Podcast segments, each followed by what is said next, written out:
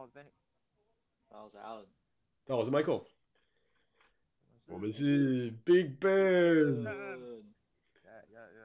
耶，好，所以今天又是精彩的日本生活求生秘技啦。也也也没有到求生吧，就是看看看看 Benny 的购物之旅有没有什么进展这样。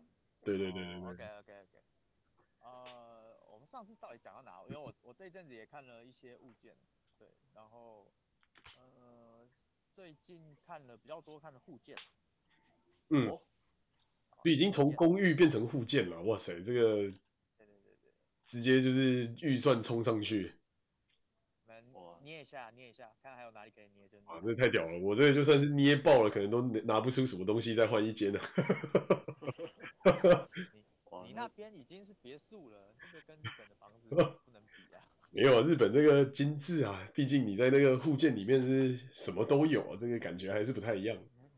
好，那来说一说说一下护剑好了，就是其实其实其实日本的护剑跟台湾的那种别墅啊，哦，它比较像是透天，但是是一种呃该怎么讲，就是独门独户啊，比较没有院子，顶最多最多就是让你有停车场这样子的一个物件，因为寸土寸金。好，那呃通常啊，就是如果在车站附近的，都通常会盖成 mansion 大楼比较多，嗯，然后。然后再往外围，它可能就变成是呃，就是就是十几分钟之后就有护建这种东西产生。那更外围可能会有别墅啦，或者是在一些特特别风景的地方，像是什么啊、呃、哪里那个江之岛啊，嗯，无那那个叫什么什么紫海岸的啦，豆子那附近好，那都会有一一面面海别墅。嗯啊，对，那它反正。所谓的护剑，它其实就是一种，呃，独门独户，然后大概只能盖到两三层楼的一个建筑物，然后你最多没有庭院，你最多大概只有一个停车场，大概这样，大概这样东西。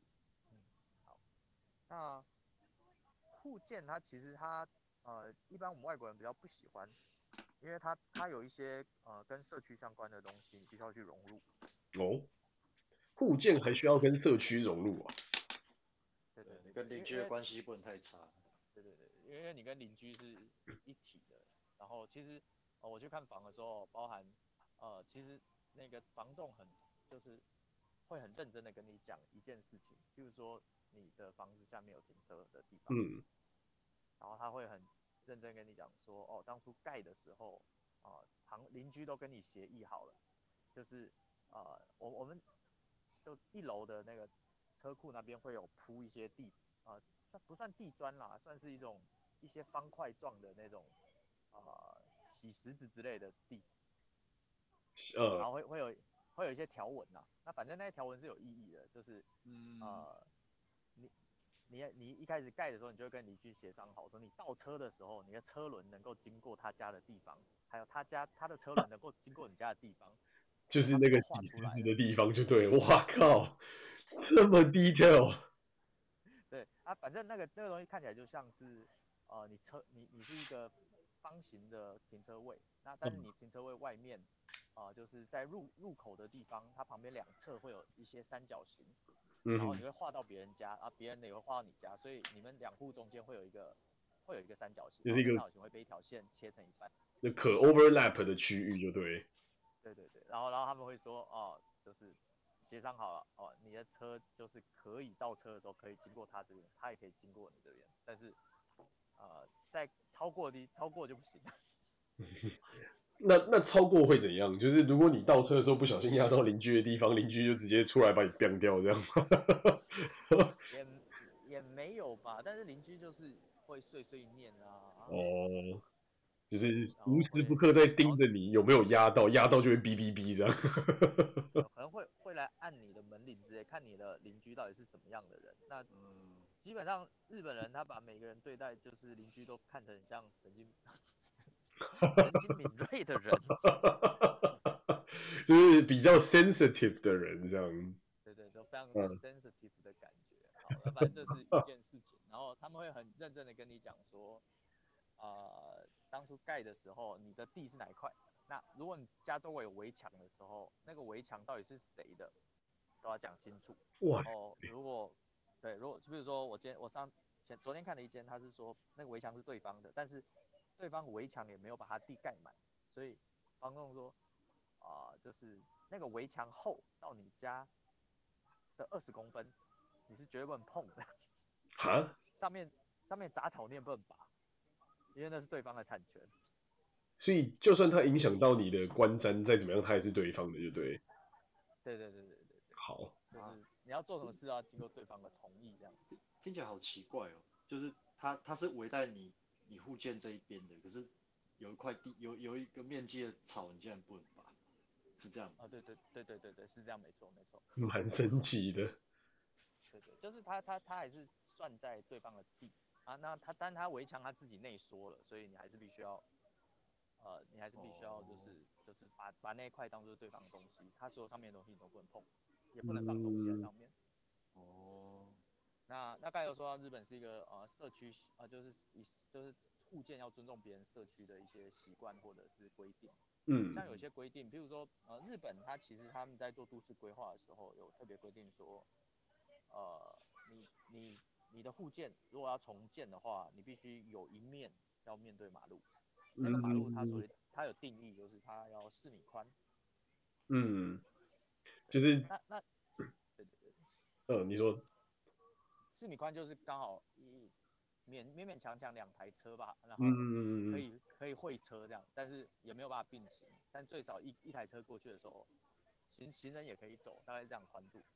嗯，对，就反正感觉起来蛮安全。那但是呃，因为有一些户建之前早年它盖的比较呃，就是比较在灰色地带，或者是比较在那个法律严格规定之前盖的，所以后续你如果要重建的话，你就必须要呃让那个马路能够空出来，你就要把啊、呃、你家的地贡献出来，变成变成那个道路。所以他们在房子上面都会有一些特别事项啊，如果你面的那一面啊、呃、马路不够大。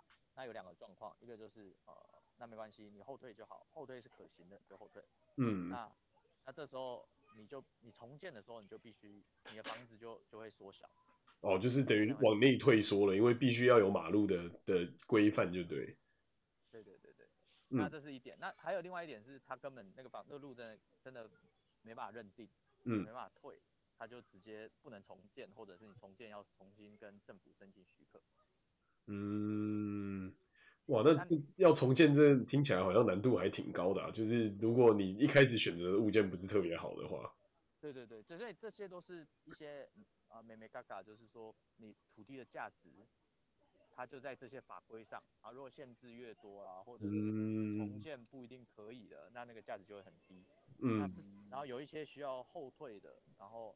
后退之后有多少地要变马路的，那个都在考量的点上，嗯、所以你可能买到一块地，它可能是啊，譬如说是八十米平方好了，嗯，实际上你真的你真的可以用的大概只剩下呃大概六六十米，然后但是你又要有什么涵盖率啊，嗯，建蔽率啊建什么的，对，建物面积啊，嗯、或者是。呃，建蔽率啊，那些再考量进去，你最后那个土地的价值就会跟你可能你买到的时候不太一样，因为你从重建，那跟了新的法规，可能这一切就不太一样了。对对对，但但但这些就要看你有没有做功课，还有你的房仲，他到底是不是一个呃，就是就是有有占尽他的责任的人，有没有跟你讲到这些事情？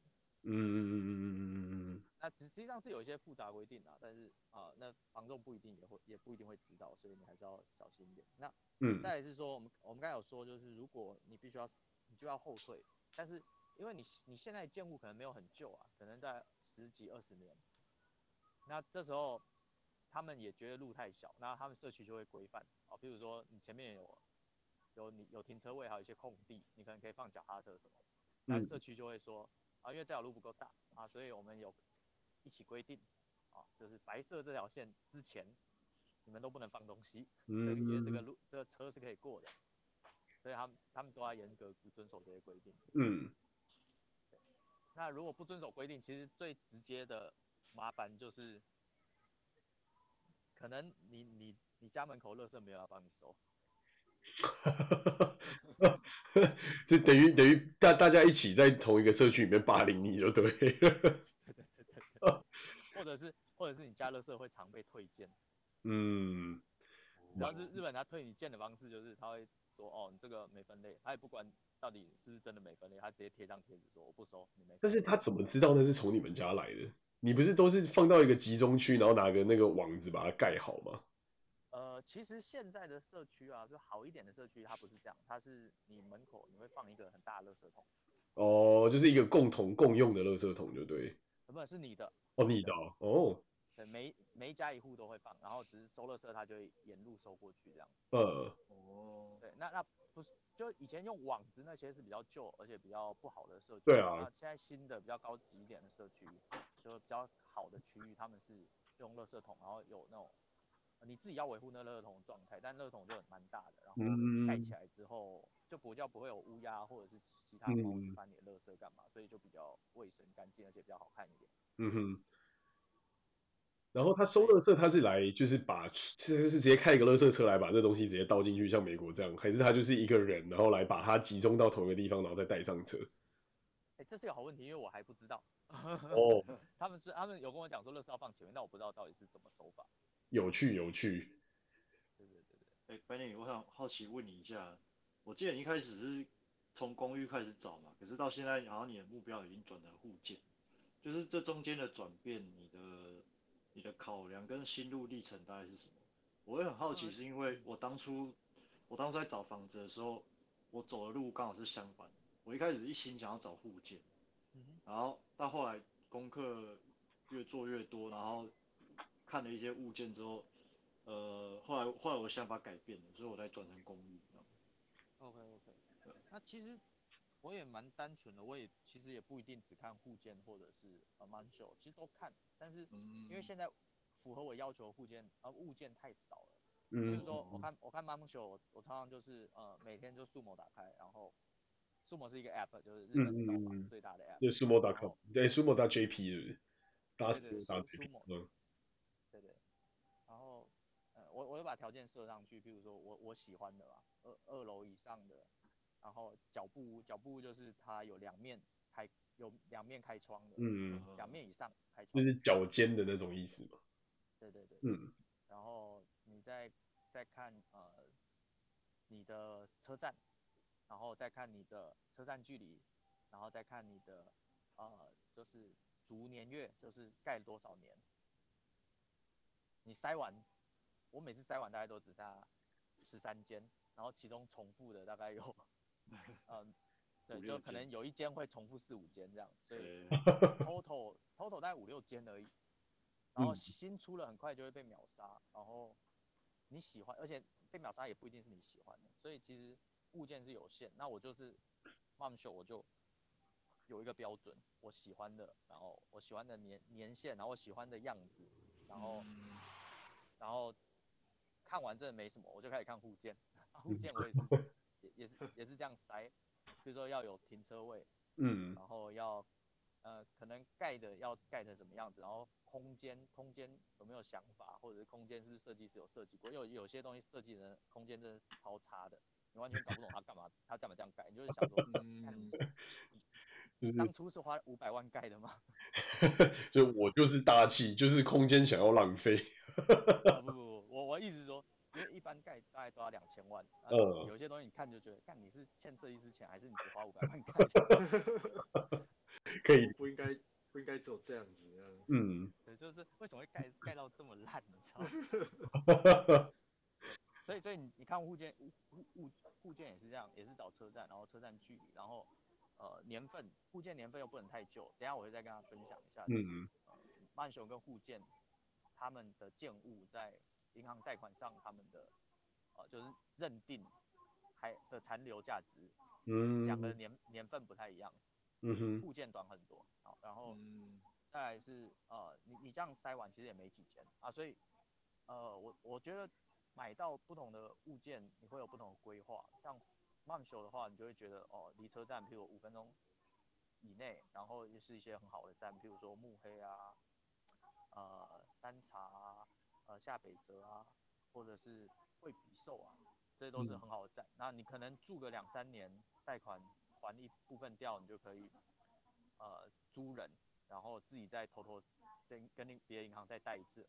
然后嗯嗯嗯嗯。对，有一些方法可以再贷一次，然后再买另外一间。对，你现金流过得去的话，你就等你就等于是投资这样。嗯。这个是一个考量，但是这个考量它的呃会有一个问题是说，如果你真的太热门的站，比如说会比 SOHO 慕黑，嗯，你的空间会非常非常小，就是说里面可能只有 like 四十平方米之类。对啊，是大概也不也不会真的找到那么小，因为 我我们我们这里两个人住了，嗯，大概是四十五到顶多顶多到五十五。哇，有四十五平方平米的这种户建哦。不是不是户建，我现在说的是曼秀。哦，我想说这个户建也真的好迷你啊。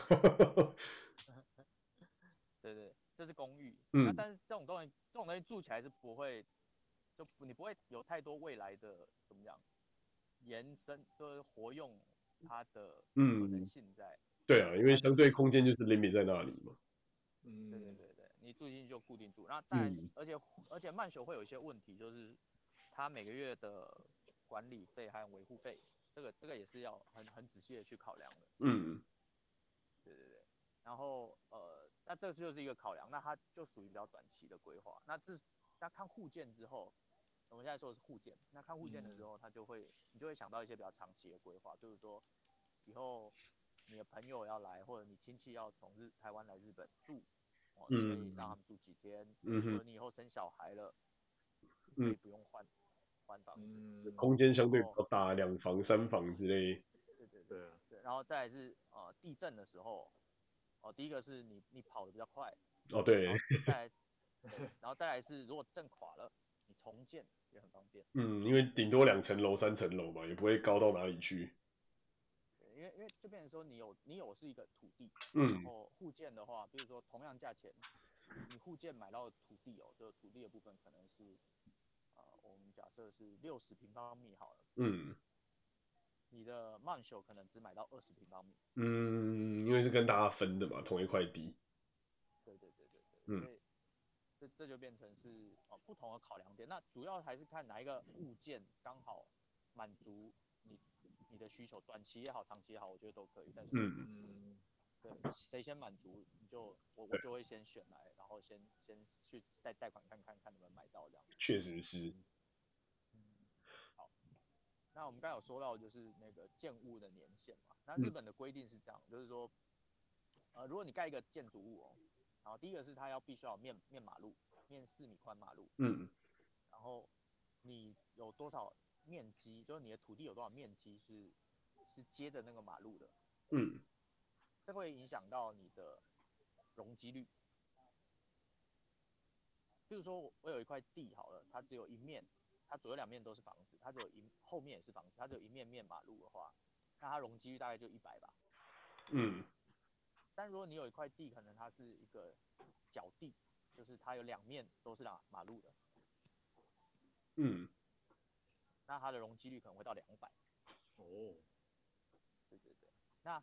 再来就是说，呃，这个土地它还会受一个限制，比如说，呃，如果你是什么防火地段，或者是呃，反正就是专门盖户建的那些地段，就它就它的限制就是你必须要盖比较比较矮的。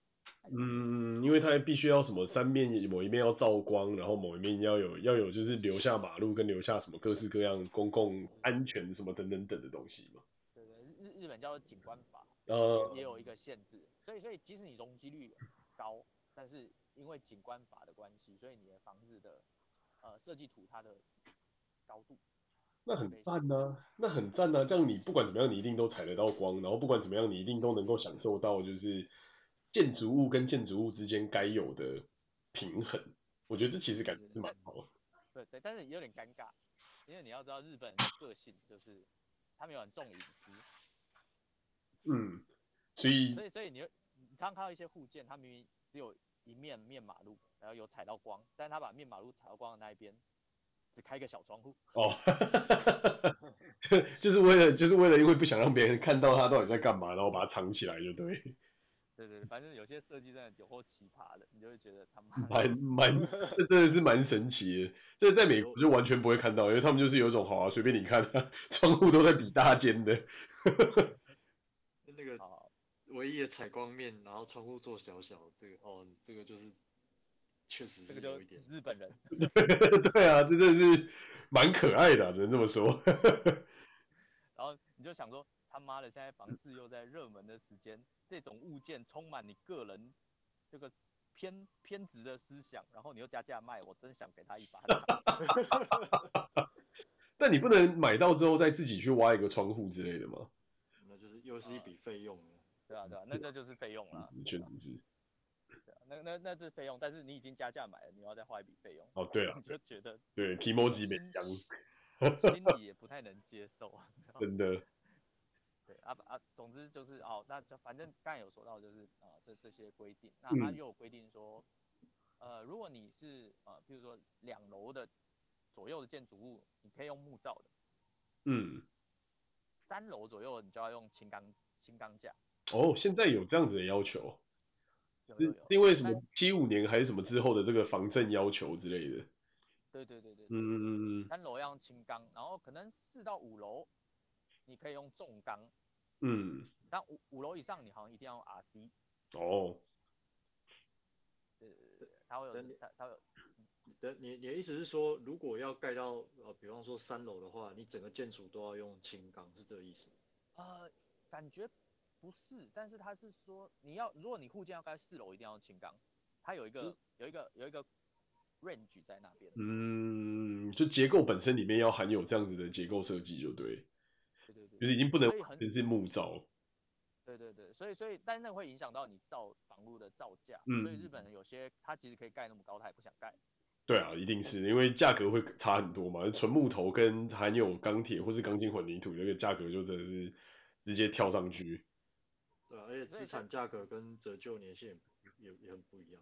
哦，对对对，就啊，等一下我会再讲到折旧年限。嗯、所以，嗯，有些会盖地下室，他可能因为他的呃基率够，但是它的呃因为高度没有办法那么高，所以他会去盖地下室，嗯，是会有。对对对，嗯，多一层地下的，然后就不会是额外的那种地上还要再改改建筑的方式的。对，但有一些是那种不是。封闭式的地下室是开放式的，就是它兼车库的，它直接往下挖，哦，这也有蛮拖的，就是直接凹下去的那种嘛，就很很常看到那种日本街景会有个凹凹的，然后车子停在那个斜坡里的那种。对对对对，那那那种那种你就觉得，干，你如果要买那那个房子，你就觉得呃，那个房子好像就矮人矮人一截，买不下手，很丑这样。对，因为往内凹，然后可能如果下大雨或是可能什么台风来了之后，你的地下室就全部都是水。你的车子就泡水。对。但但应该不太会啦，但是就。是啦是啦。那看起来不好看，我觉得那那真的这样看起来不好看，所以我也我也不太会喜欢那种房。嗯。好，那再来就是我们刚有说到，就是啊，除了成本考量，还有高度限制，然后那那通常哦，你说盖到木造，它的它的建筑还拆的费用就会比较便宜，但是如果呃你买了呃，它可能是呃有一点年纪的，但是它是用轻钢的。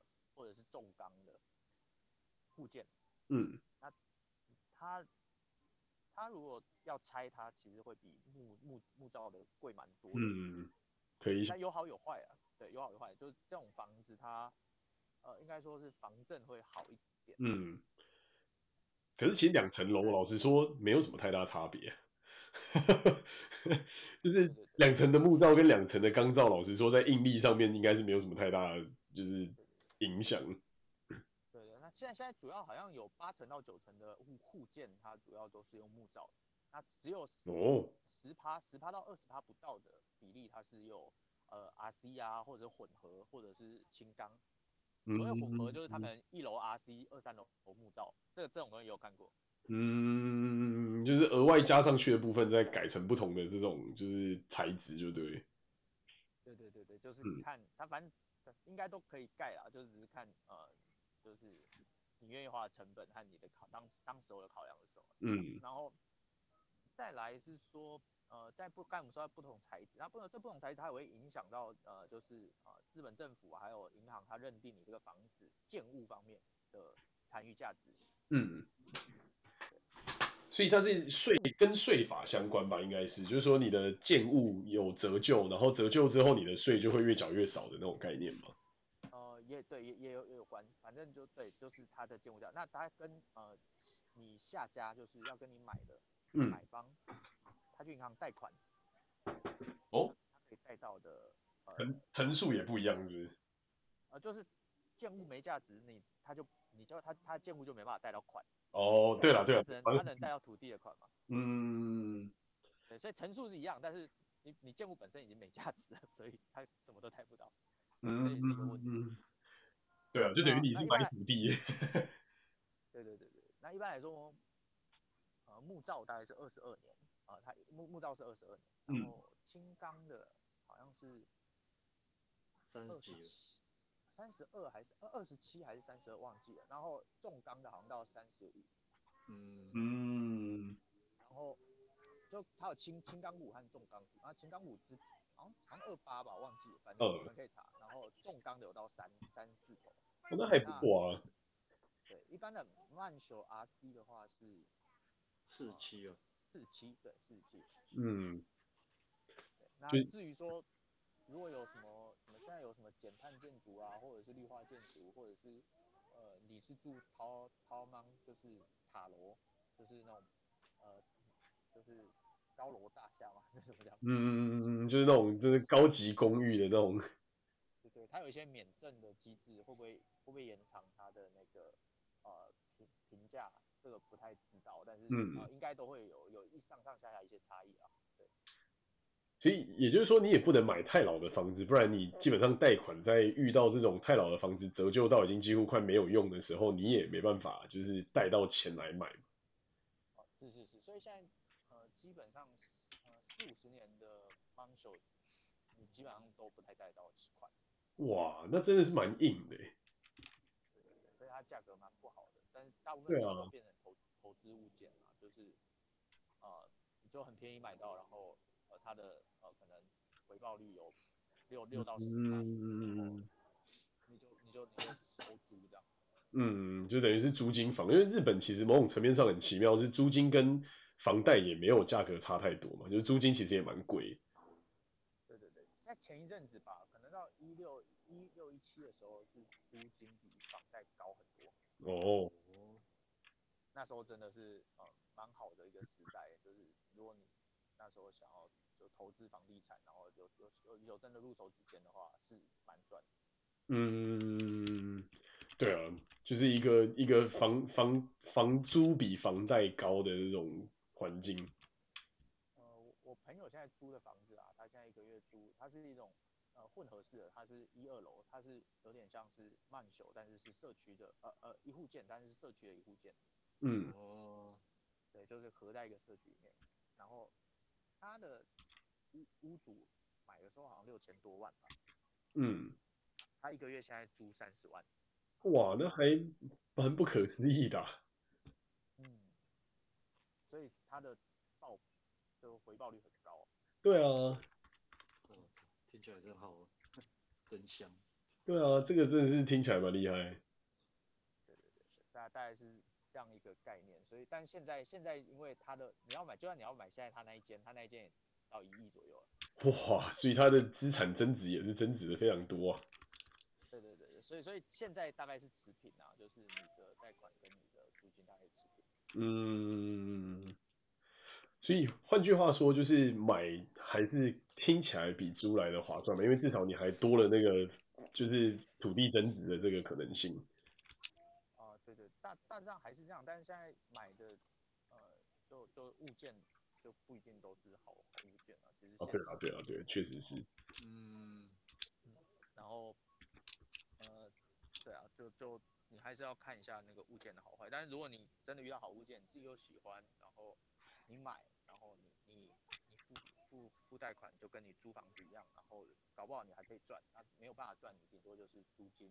对啊。可以租金打打折的概念，或租金有一部分存起来的概念，所以其实对啊，因为刚才从那个 case 来看，它再怎么样，它也是一个六趴稳稳的收益。这个其实以以一个相对相对稳定的这种被动投资来讲，其实算蛮好。嗯。对啊，那所以，而且嗯，而且还自带。自带资产增值的效果，因为要不然如果说你投投报率只有只有四五趴的话，你不如去买 J-REIT 算了。对啊，而且我一直以为日本人到后来的观念是几乎都不买房，都是租房，所以想不到其实还是就是买房的这个这个部分其实还是有它存在的道理。哦，其实其实并没有并没有说大部分日本人不买房，因为如果你去摊开统计数据看的话，日本这边的平均的房屋。呃，房屋自有率大概也是六六成多吧。你如果要跟其他先进国，呃，先进国家像美国啊、英国什么比起来，其实六六十几 percent 也也就一般般，不算特别高，但也不算特别低。嗯。但是，一般日本人会，一般有些很多人会觉得日本人哎好像不太喜欢买房了的原因，可能你还要再把数据细分下去看。嗯。就是不同的年龄段，它的。他的购房需求其实不一样。那如果说是三十岁以前的年轻人的话，那其实房屋自有率是很低的，嗯，对吧？但是如果说到一定年纪，比方说可能有成家的需求啊，或者是一些人生规划上的考量，比方说三三十五、三十以后，比方说三十五，大概这个年龄段之后，他的房屋房屋自有率就很明显往上往上开始提。嗯，可是大家对于日本人买不买房的印象，可能是停留在比较。比较年轻的这一个族群吧，对吧？然后当然另外一方面也是也是因为，呃，比方说现在刚好适逢经济不景气啊什么，大家对大额消费或是贷款有越来越多的顾虑，就是这些因因素都有。但是总体上来看，日本的房屋自有率其实跟其他先进国家比起来，并没有太大的差距。嗯，买房的人还是有的。嗯，你基本上是一半一半的这种概念。对，我我个人观察它是呃。很符合才说的，就是你年轻你一个人的话，你比较偏向的物件就是小物件，你可能比较偏向它，呃，它它整体的 CP 值比较高，嗯，它老一点没关系，它旧一点没关系，因为反正你一个人你能接受就就全家都能接受，嗯，对，那那你你可能呃过一阵子会有转职的需求啊，或者是你要搬到别的地方之类的，嗯，你都可以租，你都可以租人。然后，所以他们他们比较偏向就是那种 CP 值比较高的物件。那至于呃，我刚才我我在看的这种物件，就是我看起来很舒服，然后在呃，就算是曼秀也是大手建筑公司建建造的，嗯，看起来外观很时尚，腹地也大，然后呃，整个建筑看起来也很气派。这种东西其实它的它受欢迎的物件通常会在五十米平方左右，嗯，到六十六十到七十平方米。那往往在这个 range 的物件很容易很快就卖掉，因为就像 Allen 说，他们有生小孩的需求，有学区的需求。嗯，对对对。所以学区这件事情在日本也是一件事啊。我一直以为学区这种就是在在日本不太是一个相对相对美国这么来这么来的多问题的一件事。就是日本有有分这种所谓好学区跟坏学区跟所谓这种学区房。哦，真是学到。对，日本有，只是日本现在也是少子化，所以哦，对啊，不是那么常听到。但是，呃，的确，他们买卖房子，呃，学区可以让他们就是接受房子涨满，就是涨的比平平常还要高价的，嗯，涨幅他们来都能够接受，只要他们有那个需求的话。对啊，这蛮特别的，因为美国这边是因为学区是跟房子本身的税是绑在一起嘛，所以房子越贵税就会越多，然后税越多学区就会越好，然后就会造成一种就是相对负面循环，就是你就会看到好的学区就会房子越来越贵越来越贵，然后差的学区就会因为没人去，所以学区的房子的价格也都起不来，然后就会一直都在那个水位上这样，所以会造成一种就是。越有钱，你会得到的资源越多，你就有更多的选择到更好的学区。但是相对就是中产或以下的这些呃居民，就会相对比较痛苦，就是你会没有办法再走到一些相对比较好的学区里，因为相对好的学区里面的那些房子的价格就会起来。嗯嗯，不过说到这个，呃，虽然说呃虽然说我我自己是没有小孩啊，但是我在查。我在做功课的时候是有查到一方一些这这部分的资料，嗯，然后再结合我自己的实际实际生活经验来看，其实我我个人我个人的看法是啊，在日本哦，如果说你只是单纯想要让小孩上好学区的房子的话，嗯，其实只要你在那个学区里面有有认识的熟人有房子，他愿意他愿意帮你忙的话，其实你要把户户籍挂在他下面是一件极其简单或容易的事。就跟台湾一样嘛，就是寄学区，然后念那个学区的好学校的这种概念。对对对对对，其其实这件事情超乎你想象的简单或容易，可是这个还要再深一层去从日本这边的怎么讲，他们的文化讲起，因为一般来说所谓的好学区，呃，通常也就代表说你在那个地方，在那个学区周围范围内的。呃的真正的在地的租户，我说我不是挂学区哦，是说你房子真的买在那边，或者是你你主产就在那边，你长期生活在生在那边长在那边的人，在某种程度上，你可以把它看成是一种，嗯，你要说社会阶级嘛，或者是类似这种概念，嗯，那这会衍衍生出一个问题，因为日本是个，虽然很多人大家大家嘴巴上没有讲明，但日本其实是个，呃，阶级非常严明的。社会，嗯哼，就是说谁是属于哪个阶层的，或是谁是属于哪个圈圈的，就是就算大家表面上不讲，但是他心里一直在评估和打量。那从这一点来看，如果说你不是这个圈圈，呃，就是你不是这个区的人，但是你硬要把你小孩的学区挂在那边，让你的小孩去去上那个学区的的的学校，比如说小学或是中学什么。嗯，就是技术上并没有不可以，但是它衍生的问题会会在于后面，就是你小孩真的进去之后，你要他要怎么样，就他他就不是这个圈子里面的人嘛，那他要怎么样去融入这个这个学校里面其他孩子的这种环境？对啊，你了解这个意思吗？我课后活动可能要去骑个马啊，或者是要去什么学个射箭啊，这个这个时候压力就很大。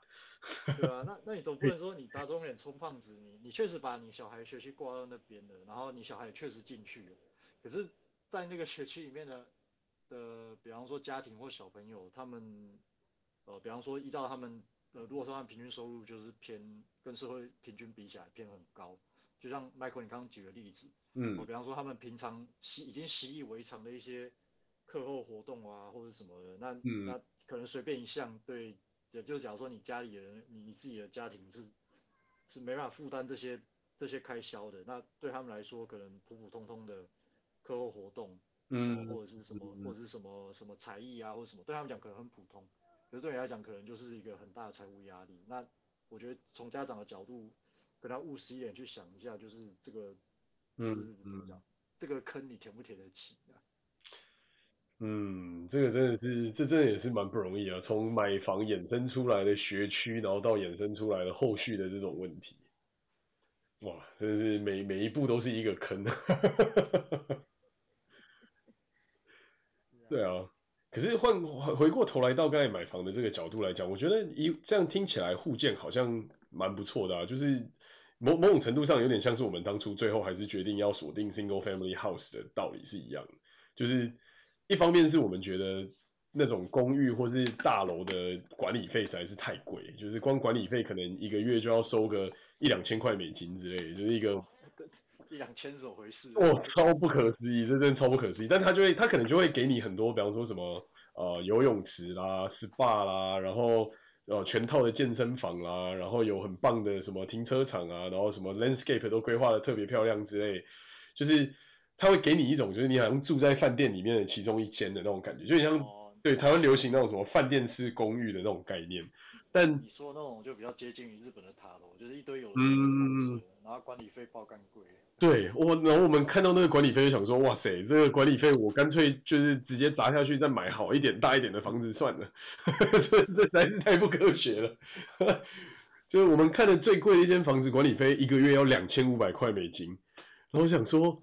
哇靠，是有多屌的？就是就是那些公社竟然可以贵成这样，但也就这样而已嘛。就是就是我刚才讲那些东西，然后再加一个什么空中 lounge，就是一个很高很高的屋顶上，然后可以让你在那边喝杯咖啡、喝杯喝杯下午茶这样。但我实在是不想要为了这种东西多缴这些没有意义的钱啊！你说你认真去喝咖啡，或者你认真去健身房，也就去那几次而已。你为什么不要就是去外面就好了？到底为什么要付这么多钱？非它的除非它的服务跟品质真的真的有让你觉得值啊，但是如果只是一般般的话，那确确实可能可能一般一般人如你我可能看了会觉得干嘛讲这个叫我干嘛讲那么多呢？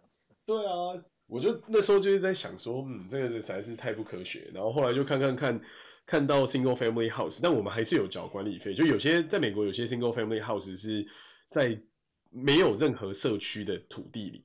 然后有些是在有那种社区管理的土地里，然后就会分，就是没有没有任何管理的那种 single family house 就不会有任何管理费嘛。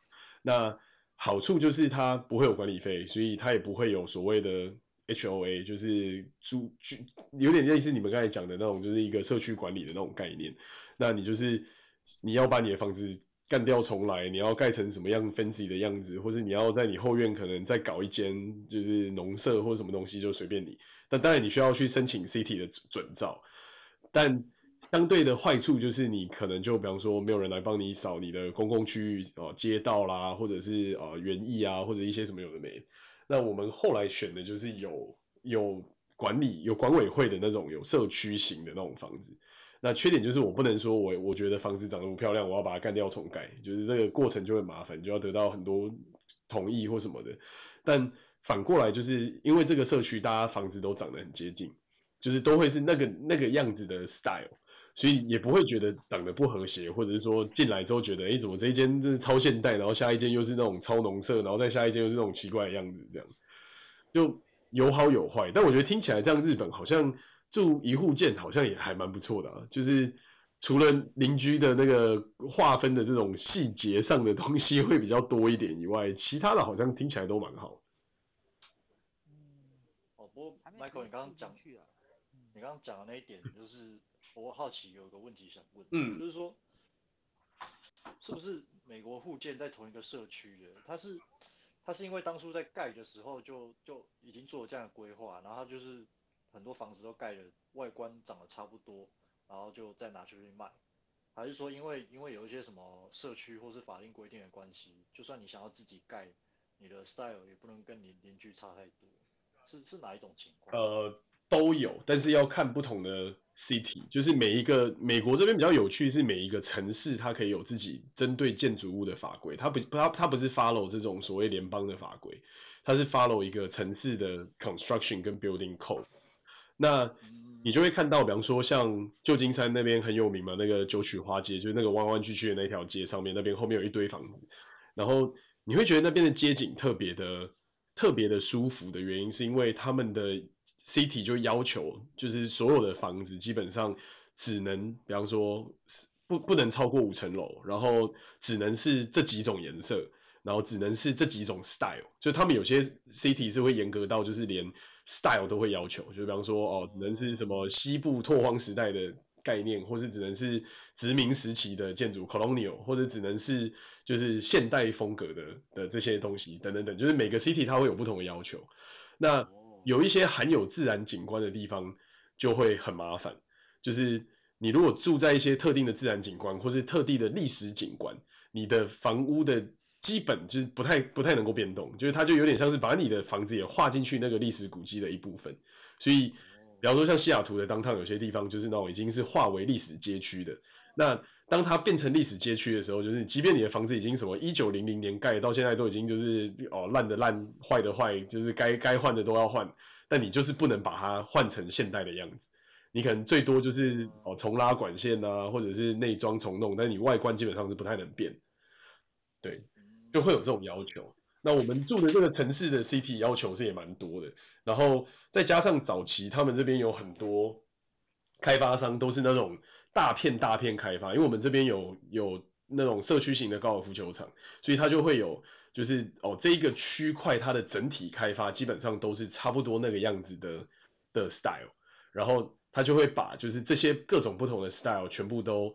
放到他的名册里面，然后跟 CT 去申请，然后就说这个社区基本上就是只能有，比方说哦十十五种不同的 footprint，然后这这不同的 footprint 当然会有很多，还会有就是可能啊二十种不同的外观颜色，然后还会有就是三种不同的就是外观的材质。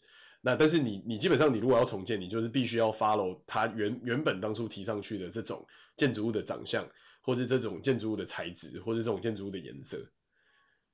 对，就就比较就会比较龟毛。然后，但好处就是它会，比方说，哦、呃，进来社区会有一个社区的那种就是大的标大的标志，然后社区里面的房子基本上都会是类似的格局、类似的长相或是类似的形状。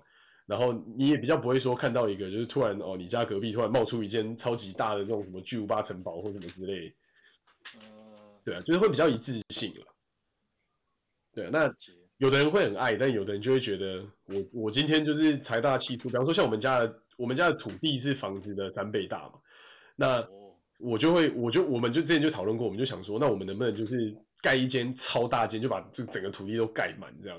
但 就基本上问了管委会，管委会意思就是说，基本上这是不可能会发生，就是就是你你不能有这样的要求，因为你必须要 follow 第一个是管委会，然后第二个是 city 的要求，然后这个土地里面，比方说就是一个 acre 里面只能有八间房子，所以你的八间房子就必须要有多大多大的土地跟对方相邻，你就不能说哦，我我可以把我的土地就是盖好盖满，比方说我多大的土地我就盖多大的房子，这是绝对不行的，对，就是。等于会有这些各式各样的要求跟规范了。那我们自己是觉得还不错，因为就至少跟邻居可能有一点，就是你有邻居，但是你邻居又不会离你太近，不会说就是哦打开窗户就可以跟你 say hello 这种。我就觉得这个就就有点太近了这样。可是，在日本的一般户建确实有可能盖那么近。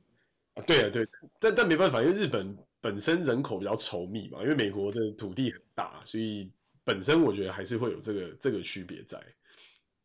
确确实是这样。对啊，可是我觉得日本虽然说土地很近，但我觉得他们很巧妙的会，比方说把，就像刚才贝尼讲，会把这个就是奇怪的东西避开，就是比方说你家的窗户就不可能会正对隔壁家的窗户嘛，这一定会某种巧妙的建筑设计把它就是完全避开之类，嗯，对吧？这种事情在美国就不会，就是你如果是比较新一点的那种房子，他可能拿到的是。比较就一一个区域可以盖比较多户的，就是基本上你只要打开窗户，你就看得到隔壁家在里面干嘛这样。对，所以还在日本一一般般的户建，确实还是会有可能距离距离太近的之类这种问题。那真真的可能例外的，大概就是所谓真天龙区的那种那种豪，你说我练豪宅户建区。练马区之类的嘛，就所有人的那个车车牌要是练马这样。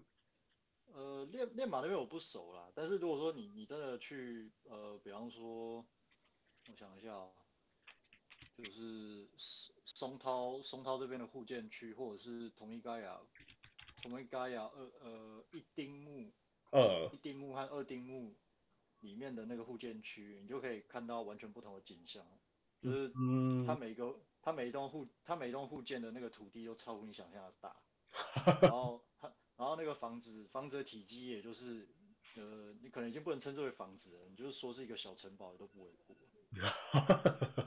所以，对啊，那，而而而且而且，那个我说我会说是小城堡规模是，还可能还真的要看那个，呃，那个拥有的主人，他想不想盖那么，他想有想不想盖那么大，有没有能力盖那么大。那、啊、或者是，嗯，你有看，你也有看，有呃，你也有可能会看到，就是它占地面积其实不小，但是它房子就它房子就小小间，因为它高兴。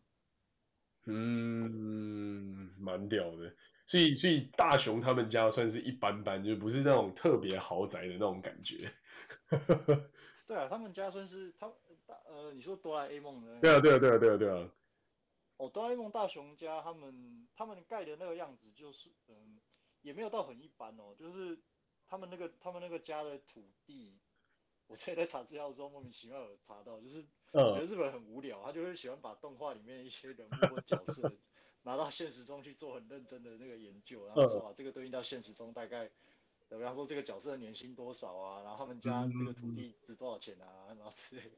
然后这真的有人，真的好像有人认真去估算过，就是，呃，以户建来说，坦白讲，大雄他们家那一间算是，呃，可能会比平均还要再好，呃，平均值再好上一些，因为，嗯，你第一个你可以看到他们的户建的土地其实是不小的。对啊，他土地其实很大啊。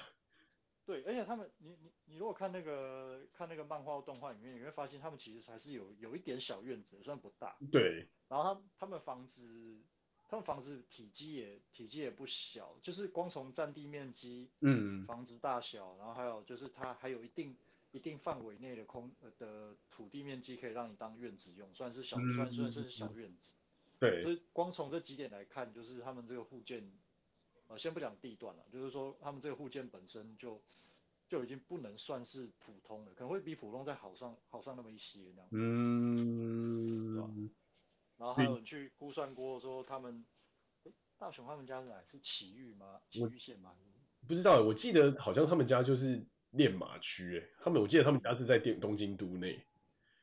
哦，是哦，那如果是二十三区，然后是这种户建的话，如果不是说离车站太远，那那他土地应该蛮值钱的。之前之前网络上是有人算说大雄他们家那个土地。嗯，他们他们家那块土地可能就至少至少值六千多万日币，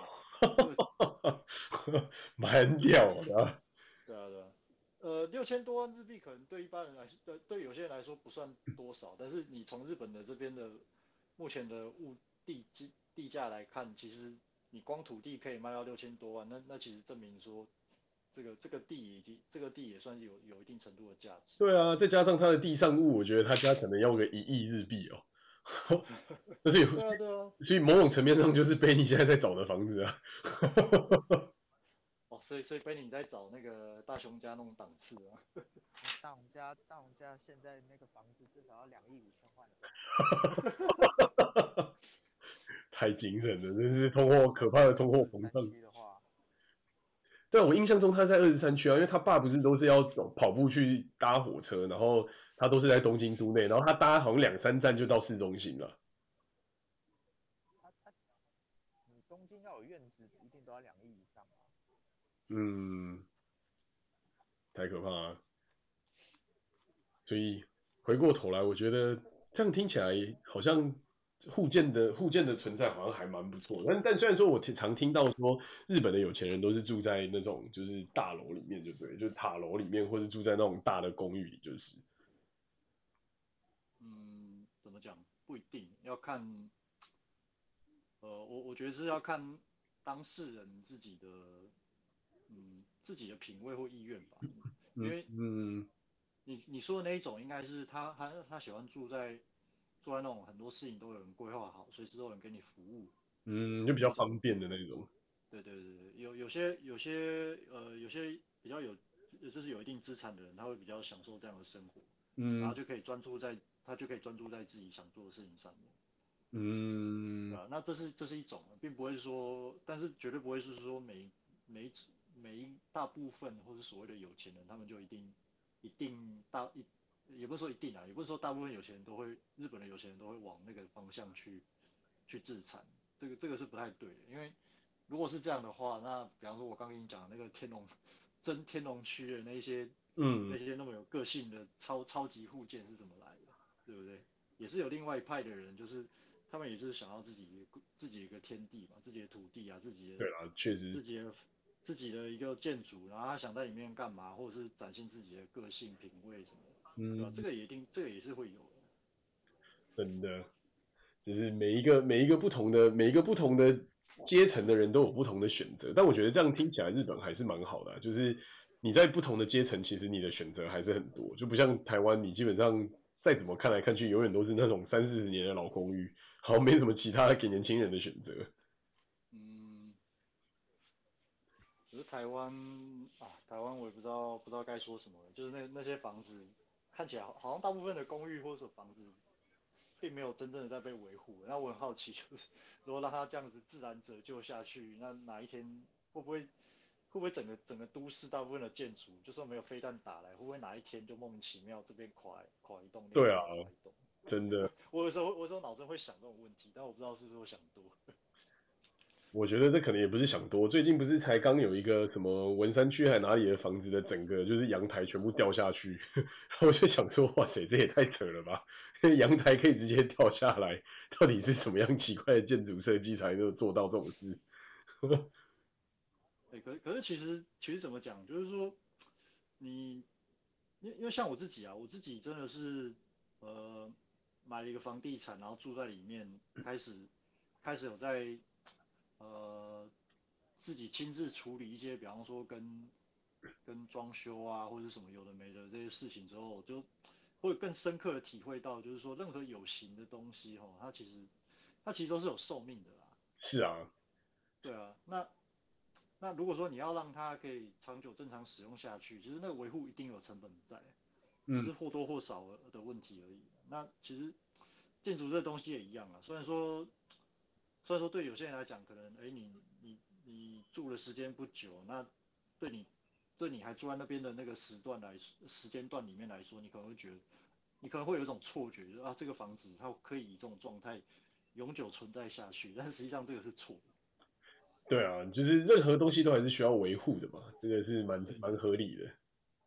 对啊，因为像像比方说，呃，我我会举个例子吧，我曾经去我曾经去日本的某一个，哦，有一个地方叫做相模湖的地方，然后我、嗯、我我我我有时候有时候有空的话，我我还蛮喜欢去湖那边湖边就是走走的，然后它附因为它并不算是。它已经算是一个有点偏郊区的地方了，所以它附近的房子基本上你可以假设就是大胆的假设说可能没有什么太多的价值吧。嗯嗯。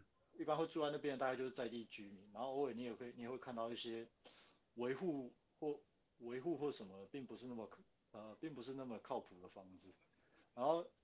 我我会提这个是因为有一次我看到一个印象很深的，也是类似你刚刚讲的什么文山区阳台剥落，嗯嗯嗯嗯，然后我我也是真的看到那附近有一个户建，它，因为你知道它那个建筑外外面不是有时候会有些地方会贴那个瓷砖嘛，一片一片的，因为类似公寓的那种，因为类似公寓那种，那种小台湾公寓会那种就会贴那种一块一块那种瓷砖，嗯、然后我我看到那个户建让我印象很深的就是我我不知道他发生什么事情了，是因为。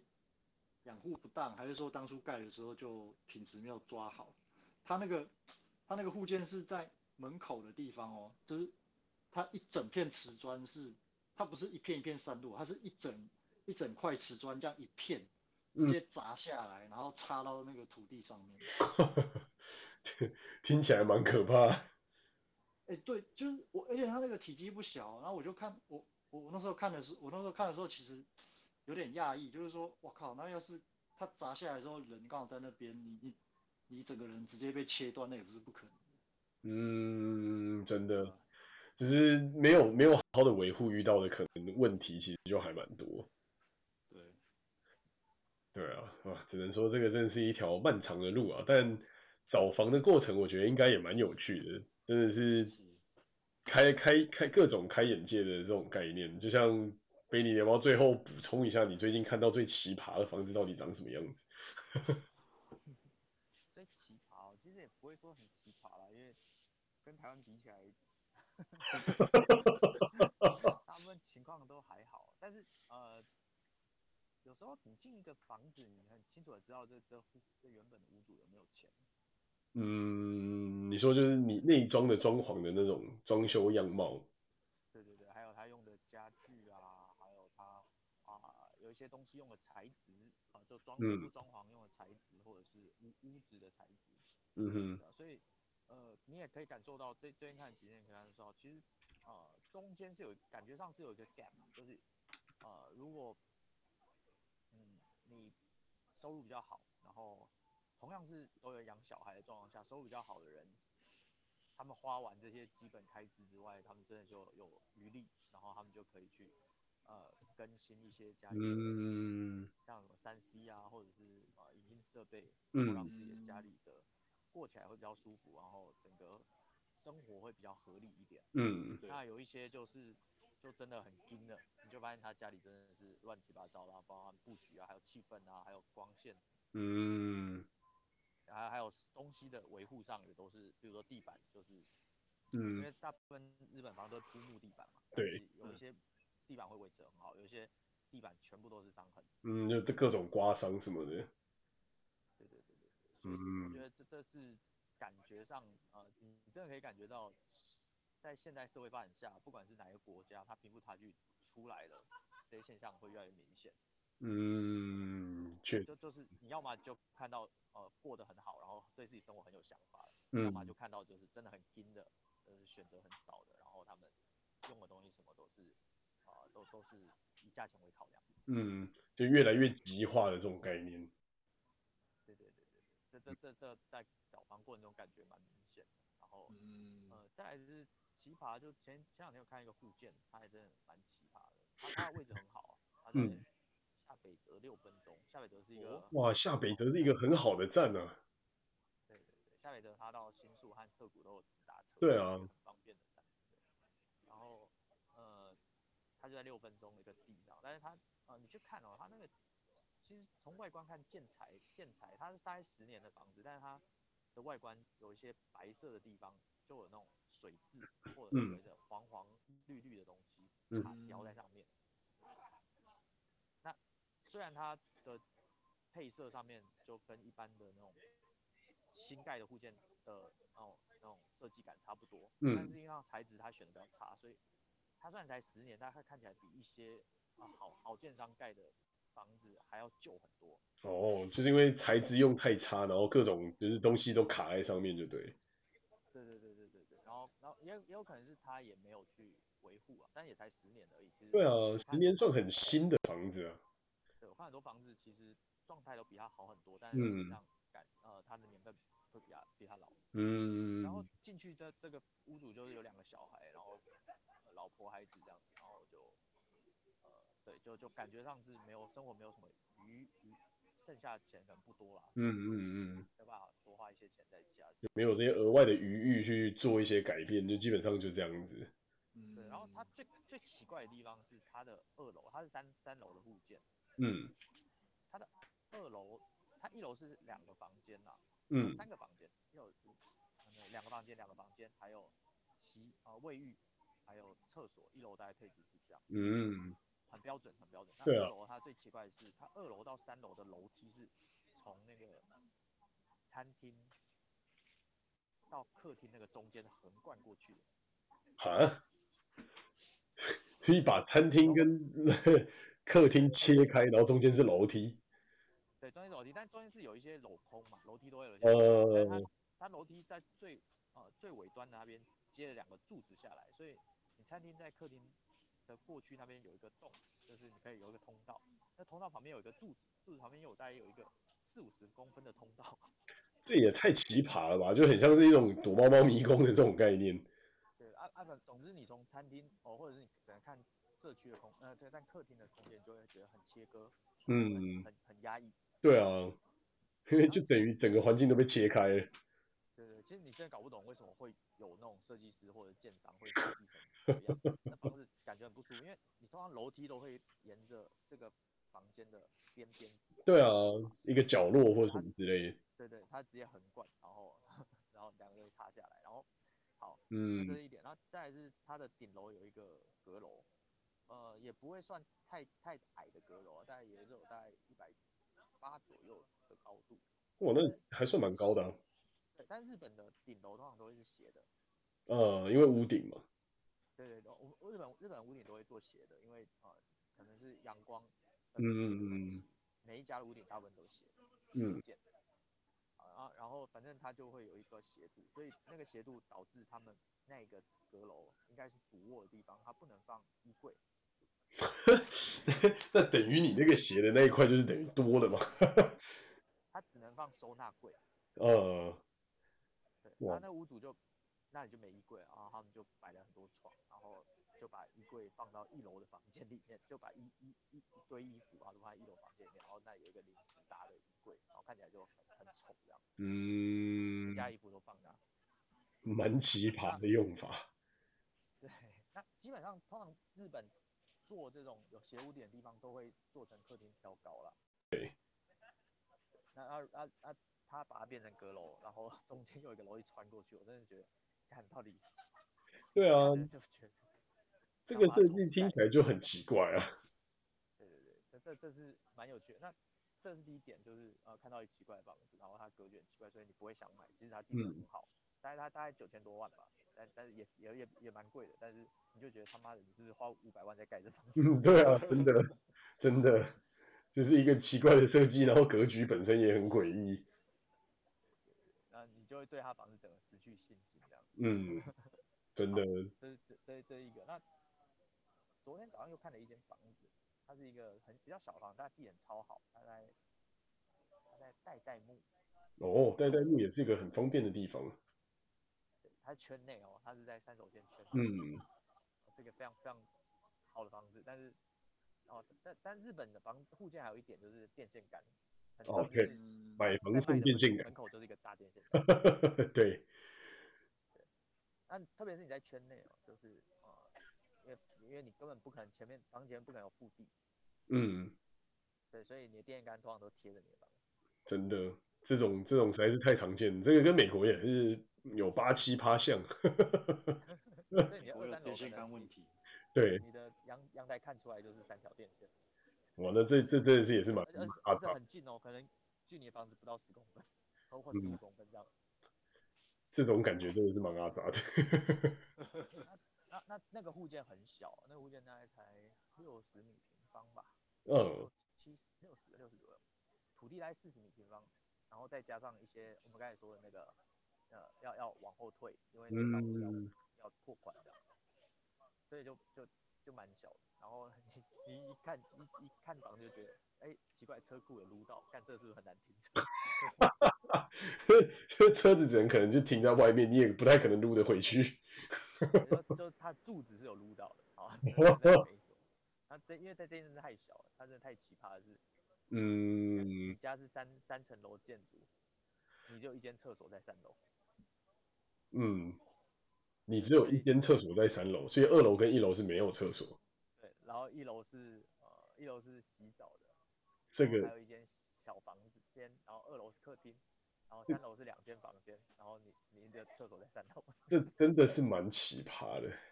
应该 这应该算迷你户建了吧？对啊。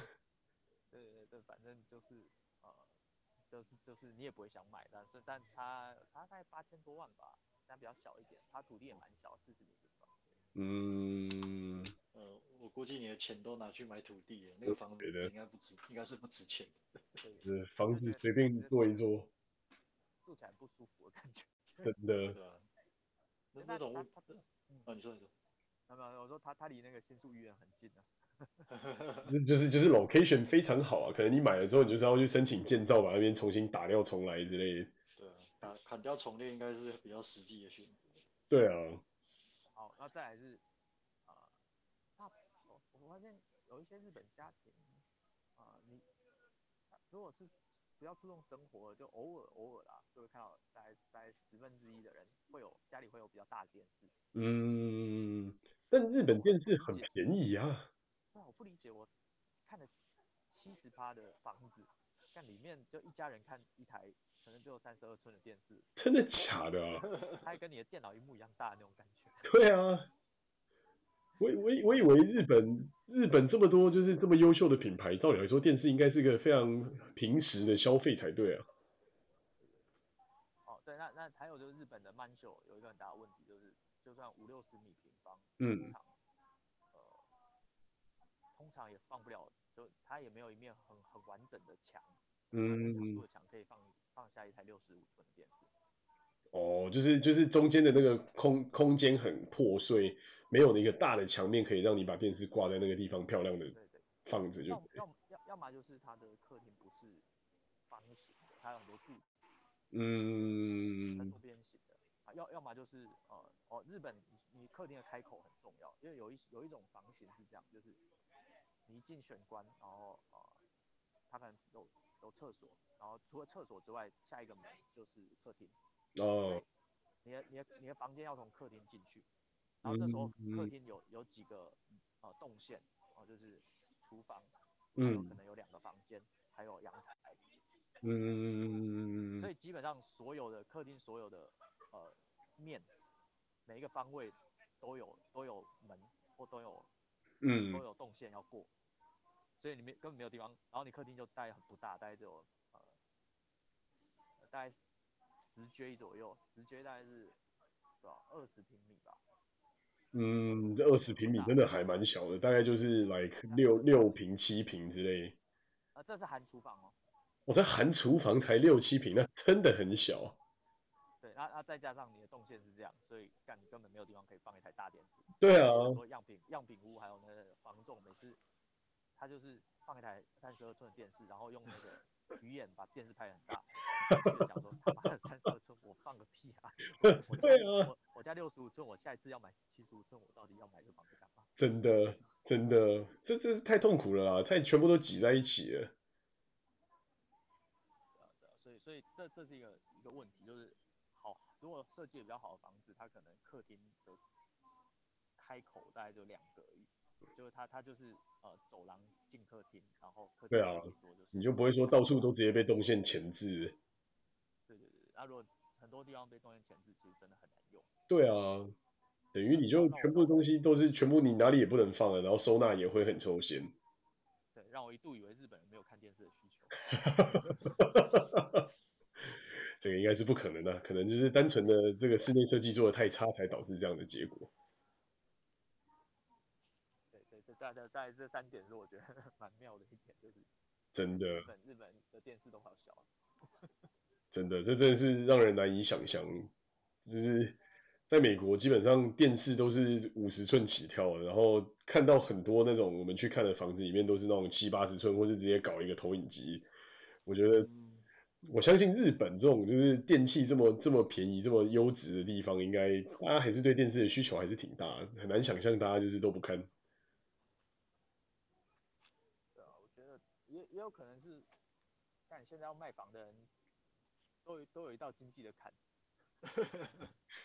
这也不是不可能的，啊，对啊，也但也有可能是他就是发达了嘛，然后要要换更大的房子，所以就把现在的就是小电视，当初当初跟的那一阵子的小电视，就是继续留在这个地方，然后我到下一个地方我要换大的，这样也不是不可能。没有没有，我们不会接受他的家具啊。哦，对了，也是啦，也是。他他家具都会搬走。对啊，也是也是。所以这个过程听起来也真的是还蛮蛮有趣，就是你真的会看到很多更更贴近真实的生活的景象吗？这么说，就是就是一个就是一个那种就是怎么讲，就是在在这个地方好好生活的人跟跟各种各形各色的人的家中的样貌。对啊，那我们只能说就是。祝你能够在接下来的看房过程中，真的是顺利看到自己心仪的物件啊！我有时候觉得这真的是一个缘分，就是要要要找一个好的适合自己的房子，有时候真的是很难很难说的一个准，就真的是刚好那个缘，刚好那个时机点刚好对了，然后你走进去觉得感觉对，那个可能就真的是你的。还是要多做善事啊！真的。用大陆话来讲，就是那个要占占人品。对对对对对，人品要够好才有办法看到适合自己的。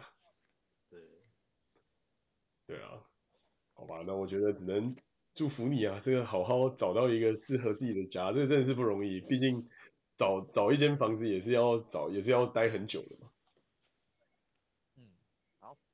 对啊。感谢两位。那我们今天也差不多到这边搞一个段落啦，那就谢谢大家，然后期待 Benny。